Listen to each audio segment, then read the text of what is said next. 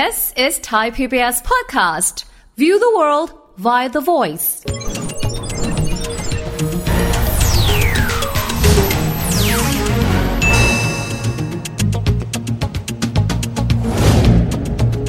สวัสดีครับเข้าสู่เศรษฐกิจติดบ้านนะครับ วันนี้จะมาคุยถึงประเด็นที่ค่อนข้างคลาสสิกครับ เวลาที่คนจะลงทุนกับอสังหาริมทรัพย์ มักจะนึกถึงอะไรก่อนครับ ลงทุนในคอนโดนะครับไม่ว่าจะเป็นการที่บอกว่าเดี๋ยวเก็งกำไรตอนท้ายราคาเพิ่มขึ้นก็จะได้เงินกลับมา บางคนก็บอกว่าเอาอย่างนี้เดี๋ยวหาคนเช่ามาจ่ายค่างวดให้แทนก็ได้นะครับดังนั้นวันนี้จะมาลองมาคุยกันดูนะครับว่า แล้วการลงทุนในรูปแบบแบบนี้ จะลงทุนแล้วแน่นอนปัจจัยค่อนข้างเยอะ แต่จะทำอย่างไรครับ ให้ได้ผลออกมาที่ค่อนข้างดี วันนี้คุยกับเรานะครับกรรมการผู้จัดการของบริษัท W2 Property นะครับและท่านก็เป็นนายหน้าอสังหาริมทรัพย์ด้วยนะครับ คุณเนตเนตินริมิตครับคุณเนตสวัสดีครับสวัสดีครับพี่วิทย์ครับนี่คุณเนตถามก่อนเลยว่าทำไมเขาไม่ไปลงทุนกับอสังหาอย่างอื่นอะ เริ่มต้นคิดอย่างแรกคิดอะไรไม่ออกปั๊บไปลงทุนอสังหาคอนโดก่อนเลยเพราะว่าอย่างแรกนะครับพี่วิทย์คือคือคอนโดเนี่ยมันมีดีมานเยอะอืมแล้วมันมีจำนวนเยอะเพราะว่าที่ดินเนี่ยสมมติถ้าเราจะซื้อที่ดินสักหนึ่งแปลงเนี่ยก้อนเงินมันใหญ่มากๆอ่านะครับโอเคแล้ว leverage เหมือนเหมือนแบงก์อะจะปล่อยให้คุณกู้ที่ดิน มันแทบจะเป็นไปไม่ได้เลยถ้าอ่าคุณไม่เคยทำมาก่อนครัใช่บไหมครับแต่ว่าคอนโดเนี่ยมันเป็นที่อยู่อาศัย เพราะฉะนั้นแบงก์สามารถปล่อยกู้ได้ง่ายกว่า กู้แบบคอนโด แต่ว่าเวลาเราเอาไปใช้เนี่ยไปใช้เป็น investment asset ตัวหนึ่งอืมอืมนึกออกไหมครับ เพราะฉะนั้นมันจะมี leverage ของของการลงทุนว่าเอ้ยแบงก์ปล่อยกู้ให้เรา 70%นะสมมุตินะครับ เพราะฉะนั้นเวลาเราเอาไปลงทุนเนี่ยมันก็เราไม่ใช้เงินเรา 100%อ่าแล้วทำให้คนเข้าถึงง่ายมากกว่าครับครับ คือพูดง่ายบิลลิ่งมันเล็กเนาะใช่ครับก็ง่ายหน่อยอะทีนี้ถามต่อมาเลยครับในการที่เราจะลงทุนคอนโดครับหลายคนคิดแบบนี้ เอาเงินสดไปแล้วแปะซื้อคอนโดมาสมมติ3ล้าน5ล้านดำเนินการต่อ แต่คงไม่ใช่ทุกคนนะฮะใช่ครับที่มีเงินสดแล้วไปแปะเอาไว้ เอาปัจจัยหลัก ๆ เลยครับคุณเนทครับเบื้องต้นในการจะลงทุนคอนโด ปัจจัยอะไรที่เราต้องเริ่มต้นใส่ไว้ในสมการก่อนอย่างแรกใช่ไหมครับ เราต้องรู้ก่อนว่าเอ้ยเงินของเราที่จะไปลงทุนในคอนโดเนี่ยมันมีจำนวนเท่าไหร่อ่าแล้วเราต้องการผล return แบบไหนอือฮึเพราะว่ามันคือการลงทุนถูกไหมครับ เพราะฉะนั้นเราต้อง forecast ไว้ล่วงหน้าเลยว่าเอ้ยการลงทุนของเราเนี่ย มันจะเกิด recurring recurring ก็แปลว่าในแต่ละเดือนเนี่ยเราได้ค่าเช่าเท่าไหร่ อ๋อ ที่เขาเรียก recurring income ใช่ครับ คือผลตอบแทนที่ได้มาแต่ละเดือน ใช่ครับอ่าผโอมเคก็คือ recurring ที่ที่มันจะเกิดขึ้นแล้วส่วนที่ 2 ก็คือ capital appreciation หรือว่า capital gain ในแบบอืมภาษาทั่วไปอะนะครับ เพราะฉะนั้นเราต้องดู 2 ส่วนเนี้ยว่าเอ๊ะการลงทุนของเราเนี่ยเราจะต้องการ return เท่าไหร่ แล้วต้องการ capital appreciation เท่าไหร่ แล้วหลังจากนั้นหลังจากที่เรารู้ตัวนี้เสร็จปุ๊บอะเราค่อยมาเฟ้นหาว่า คอนโดอันไหนที่มันสามารถทำให้ return เราเป็นแบบนี้ได้ครับโอ้โห สุดยอดพูดง่ายเอาปลายทางไว้ก่อนใช่ครับอยากได้อะไร แต่ทีนี้ก่อนที่จะได้ปลายทางแล้วรู้มาคอนโดได้มาสมมุติว่าติ้งต่างว่าต้นทุนของเราคือเป็นการกู้มาอะครับผมทีนี้ซับซ้อนละหลักการในการที่จะกู้มาต้องมีดอกเบี้ยถูกไหมฮะใช่ครับหลักคิดในเรื่องของ cost of fund ต้นทุนทางการเงินในการได้มาซึ่งคอนโดก่อนครับมีหลักคิดยังไงครับ คือสมมุติถ้าต้นทุนเนี่ยเอ่อเวลาเรากู้มาเนี่ยนะครับ เราต้องดูว่าเอ้ยสมมติจำนวนเท่าเนี้ยเรากู้ได้มาเสร็จแล้วปุ๊บเนี่ยดอกเบี้ยของเราเท่าไหร่อืมนะคือดอกเบี้ยส่วนส่วนใหญ่อะสามปีแรกเนี่ยมันจะฟิกถูกไหมครับ แล้วมันจะต่ำมากอืมๆเพราะฉะนั้นเราต้องคิดแล้วว่า เอ้ยเราจะกู้มาเราจะจบ 3 ปีแล้วเราปิดไปหรือว่าเราจะไป refinance เพื่อเพื่อจะเพื่อจะไปแบงก์ใหม่แล้วให้ดอกเบี้ยเราถูกเหมือนเดิมโอเค หรือว่าเราจะโปะปิดแล้วแบบอะจบขายขายคอนโดอันนี้ไปเลยโอ้ครับผมโอเคนี่นี่นี่เป็นหลักการแบบนี้อะ ทีนี้ต่อมาครับในเรื่องของเออช่วงนี้ไม่ถามคุณไม่ได้เนาะดอกเบี้ยสูงกว่าปกติอะครับเพราะว่าแบงก์ชาติก็ปรับขึ้นมา 6 ครั้งนะมัน2.5 ละครับท่ามกลางบรรยากาศแบบนี้ หลักคิดของคนที่จะลงทุน เพราะในอนาคตอาจมีการปรับลดอัตราดอกเบี้ยครับข้อแนะนำนะครับของเน็ตคืออะไรครับ ในช่วงเวลาแบบนี้ คือในในขณะที่ดอกเบี้ยขึ้นเนี่ยนะครับเอ่อการการลงทุนคอนโดเนี่ยมันค่อนข้างจะเสี่ยงมากขึ้น เพราะว่าต้นทุนอะของเรามันสูงขึ้นจากดอกเบี้ยถูกไหมครับอืมเพราะฉะนั้นเราต้องคิดดีๆว่าเอ้ยตัวของ supply ในในโซนที่เราซื้อเนี่ยมันมีมากเกินไปหรือเปล่า ถ้ามันมีมากเกินไปผมควรแนะนำว่าเอ้ยควรเลี่ยง ตรงที่มี supply มากเกินไป เพราะว่าคู่แข่งมันเยอะคู่แข่งมันเยอะเออต้นทุนเราก็สูง แปลว่า margin ที่เราจะได้มันจะบางบางๆมากอืมๆครับผมนะครับอ่าหน้าก็หน้าตาก็เป็นแบบนี้ทีนี้ครับมาถึงเรื่องของที่บอกว่าจะประสบความสำเร็จบางคนบอกว่าแน่นอนต้นทุนเนาะครับทำเลครับการหาลูกค้าครับอยากให้เล่าให้ฟังสักนิดนะครับจากประสบการณ์โดยตรงถ้าเป็นสตอรี่ก็ได้ว่า เวลาที่คนบางคนคิดว่าปล่อยเช่าง่ายซึ่งคงไม่ใช่แบบนั้นครับอันี้อันนี้คือเอาประเภทแบบว่าได้ recurring อะนะฮะได้เงินมาเนี่ย คนที่จะลงทุนและให้คนเช่ามีหลักคิดอะไรบ้างครับ คืออย่างแรกต้องดู demographic ก่อนครับเฮียว่าแบบ demographic ประชากรใช่ไหมใช่ประชากรตรงนั้นอะเขาเป็นใครเขามีรายได้เท่าไหร่ แล้วเขาพร้อมที่จะจ่ายค่าเช่าให้เราเท่าไหร่อ๋อสมมติสมมตินะไปตั้งที่หน้าสถานศึกษาก็อย่างหนึ่ง ไปครับตั้งที่หน้าโรงงานก็อีกแบบหนึ่งใช่ครับ เพราะว่าราคาแต่ละคนที่สามารถ afford ได้มันต่างกันใช่ไหมครับคือสมมุติถ้าไปตั้งสถานศึกษาเนี่ยคุณอาจจะมีนักเรียนทั้งปี แต่อย่างแรกที่คุณต้องคิดก็คือ ราคามันจะไม่สูงนะ แล้ว maintenance ห้องคุณก็ต้องเยอะ เพราะว่าเด็กนักเรียนใช้ห้องเขาก็ใช้อย่างสมบุกสมบันนิดนึงโอ้โหถูกไหมโอครับเคโอเคโอเคแต่ถ้าไปคุณไปโซนสุขุมวิทอย่างเงี้ยทำงานทำงานโซนทำงานหรือว่าถ้าคุณทำคอนโดราคาสูงหน่อยซื้อคอนโดราคาสูงหน่อย ลูกค้าเป็นชาวญี่ปุ่นอะอันเนี้ยค่า maintenance ห้องจะน้อย เพราะเขามีวินัยเขารู้จักวิธีการแบบใช้ทรัพย์สินของเราแบบเหมือนที่เราทนุถนอใช้มทนุถนอทนุถนอม มใช่ครับ แต่ว่าราคาก็จะสูงหน่อยรวมถึงราคาต้นด้วยที่แบบเราซื้อมาราคามันก็จะสูงเพราะมันอยู่ใน prime location ซึ่งอันเนี้ยเราก็ต้องเลือกเอาว่า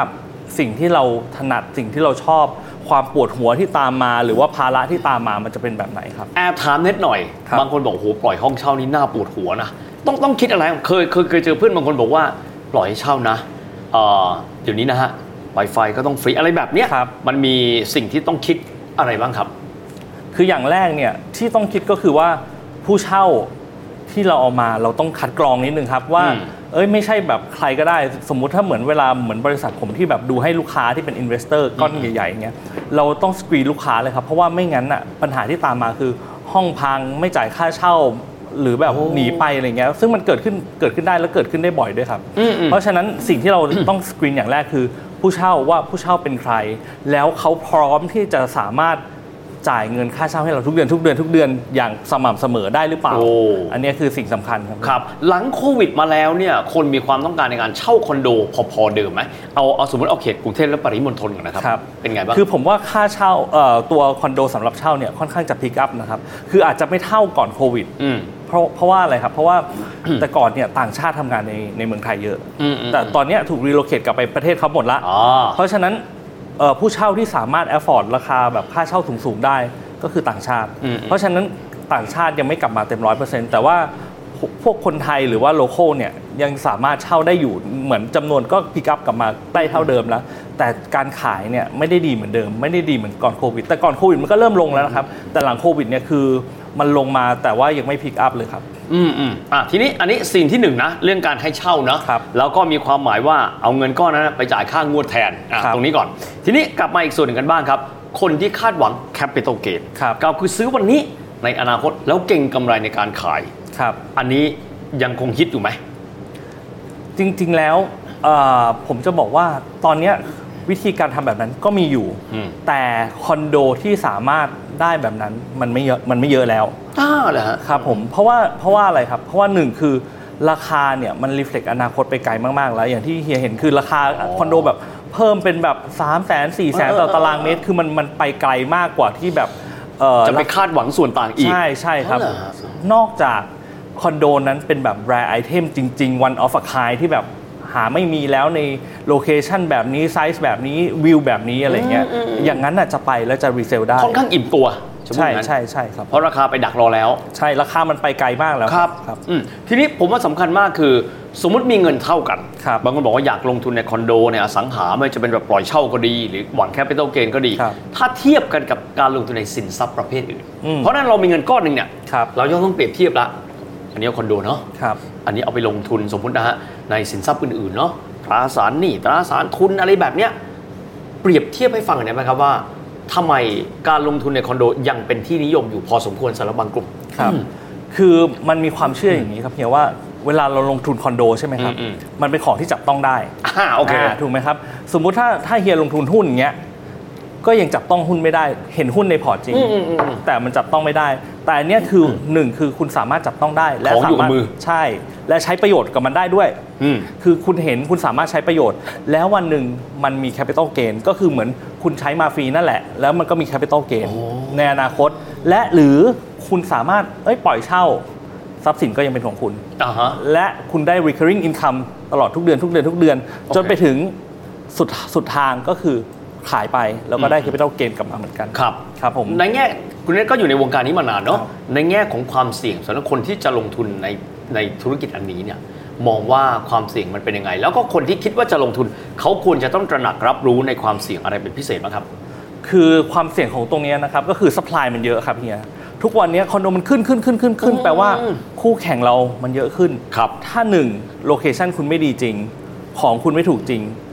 มันจะไปแข่งกับเขายาก แม้กระทั่งเป็นห้องเช่าครับ เพราะว่าในตึกเนี้ยอะครับเฮียมันมีเป็นแบบร้อยร้อยพันพันๆห้องถูกไหมครับอืมเพราะฉะนั้นห้องทำมาแทบจะเหมือนกันหมด โอเค ถูกไหมครับ ห้องที่ไหนก็ได้มัเมือมใช่ที่ไหนก็ได้อืมแล้วโลเคชันหนึ่งมันไม่ได้แปลว่ามีตึกเดียว มันมีแบบเป็น10บสตึก เพราะฉะนั้นโอเคตึกไหนก็ได้คู่แข่งมันเหมือนกันนะครับ แล้วเพราะฉะนั้นมันจะกลายเป็นสงครามราคาที่แบบทุกคนก็จะพยายามลดราคา แต่ถ้าคุณแบบมีหัวนิดนึง อาจจะแบบเอ้ยแต่งห้องให้แปลกไปเลย แต่งห้องให้สวยไปเลย สร้างจุดขายหน่อย สร้างจุดขายมี unique selling point ตรงนั้นก็จะจะขายได้ครับ โอ้โห อันนี้ก็ก็ท้าทายในยุคปัจจุบันบางคนบอกว่า ไม่ได้หาผู้เช่าเองละครับนะครับหรือบางคนก็ก็หาผู้เช่าเอง หาผ่านออนไลน์ไม่รู้ work ขนาดไหน อันนี้เป็นคำถามด้วย บางส่วนก็บอกว่าเอาแบบนี้แล้วกันไปให้ agent หาให้ครับ มองในแง่ของวิธีการในการได้มาซึ่งลูกค้าผู้เช่า ปัจจุบันเขานิยมวิธีไหนกันครับ คือส่วนใหญ่เนี่ยผมผมเห็นแบบส่วนใหญ่เลยนะครับ ถ้าเป็นคอนโดเนี่ยก็มีมีทั้งสองแบบ แต่ว่าส่วนใหญ่จะใช้เอเจนต์เพราะว่าหนึ่งคือคุณไม่ต้องไปลงหาลูกค้าเอง ไม่ต้องไปอ่าดีลกับลูกค้าเอง มีปัญหาไม่ต้องไปชนปะทะกับลูกค้าเองเขาเป็นการชนให้เรา ใช่เขาเป็นการชนก็คือเหมือนเอเจนต์เป็นคนจัดการเรื่องทั้งหมดให้ โดยที่แบบน้ำไม่ไหลไฟเสียหรืออะไรก็ตามเอเจนต์เป็นคนดีลกับลูกค้าอ๋อแล้วก็เรื่องแม้กระทั่งเรื่องตามเงินค่าเช่าหรืออย่างเงี้ยเอเจนต์เขาก็เป็นคนจัดการให้ อันนี้ก็คือเป็นส่วนดีของการที่ใช้เอเจนต์คือเราไม่ต้องปวดหัวครับ แต่ว่าเราก็ต้องการ cost ด้วยส่วนหนึ่งเป็นค่าคอมมิชชั่นนึกออกไหมครับเข้าใจละครับด้วยปกติค่าคอมมิชชั่นนี่กี่เปอร์เซ็นต์อะไรยังไงครับ คือถ้าเป็นการขายเนี่ยนะครับก็อยู่ประมาณ 3% ของราคาขาย ของราคาขาย ใช่ครับ แต่ว่าถ้าเป็นการเช่าเนี่ยก็คือเป็น 1 เดือนต่อค่าเช่า 1 ปี ต่อระยะเวลาเช่า1หปีนึ่งต่อสิบสองใช่ครับผมอ๋อเป็นแบบนี้ครับทีนี้ท้ายที่สุดนี้ครับคนที่จะลงทุนอยากจะฝากอะไรเป็นพิเศษให้เป็นหลักคิดกับเขา สมมติเขามีความสนใจ แล้วจะเดินหน้าลงทุนในรูปแบบคอนโดครับคืออย่างแรกเนี่ยต้องหาข้อมูลไว้ก่อนครับอืมข้อมูลเนี่ยคือสิ่งสำคัญที่สุดของของการลงทุนอะไรก็ตามอืมใช่ไหมครับเนี่ยคือพอเรามีข้อมูลปุ๊บเราจะรู้ว่าอ๋อ ตรงเนี้ยมี demand แบบนี้อืมอืมตรงเนี้ยมี supply แบบนี้ occupancy rate เป็นแบบนี้ take up rate เป็นแบบนี้ พอเรามีข้อมูลตรงนี้ปุ๊บ เราจะรู้แล้วว่าสิ่งที่เรากำลังจะเลือกเนี่ยมันใช่หรือเปล่า มันอยู่ใน location ที่ใช่หรือเปล่า และอีกอย่างหนึ่งคือเราต้องรู้ด้วยว่าไอ้ room type ที่เรากำลังจะซื้อมาเนี่ยมันใช่หรือเปล่า เพราะว่า at the end of the day แล้วเนี่ยอืมอืมอืมเราเราจะต้องปล่อยขายถูกไหมครับ สมมุติถ้ามันเป็นมันเป็นเพื่อการลงทุน เราจะต้องขายแต่ถ้าห้องที่แบบ ติดห้องขยะ หรือว่าติดลิฟต์ติดอะไรเงี้ยมันจะขายไม่ไม่ใช่ได้แค่ทำเลนะใช่ครับเอาแค่จุดที่ห้องเราตั้งเนี่ยก็สำคัญแล้วนะ ใช่ครับ บางคนที่มีเรื่องฮวงจุ้ยมาอีกนะฮะ ใช่ครับ อันนี้จะประจันหน้ากับตรงนี้ไม่ได้เลย ใช่ใช่ครับ โอ้โห เพราะฉะนั้นพอพอเรารู้แล้วว่าแบบเอ้ยห้องเป็นแบบนี้แบบนี้เนี่ยมันก็จะทำให้เราเลือกจุดที่ดีที่สุดของตึกได้ เพราะฉะนั้นเราจะขายได้ก่อนครับพี่ นะฮะมีหลากหลายปัจจัยนะครับ บางทีคิดจะลงทุนอาจจะต้องลงมาดูนะครับว่าในสมการเราเนี่ย เราต้องดูองค์ประกอบอะไรบ้างคือยังไม่มั่นใจว่าเงินที่เราจะไปลงทุนนี้เนี่ยถ้าเราปักใจกับการลงทุนในคอนโดนะครับเราจะพิจารณาอย่างรอบคอบไปแล้ว วันนี้ขอบคุณคุณเน็ตมากนะครับขอบคุณนะครับครับ ถ้าสนใจเรื่องดีๆนะครับแบบนี้นะครับสาระทางด้านเศรษฐกิจท่านสามารถติดตามได้นะครับที่เพจสารดีไทย PBS หรือว่าทุกช่องทางเลยของไทย PBS ด้วย วันนี้เวลาหมดลงแล้วนะครับ แล้วพบกันใหม่ สวัสดีครับ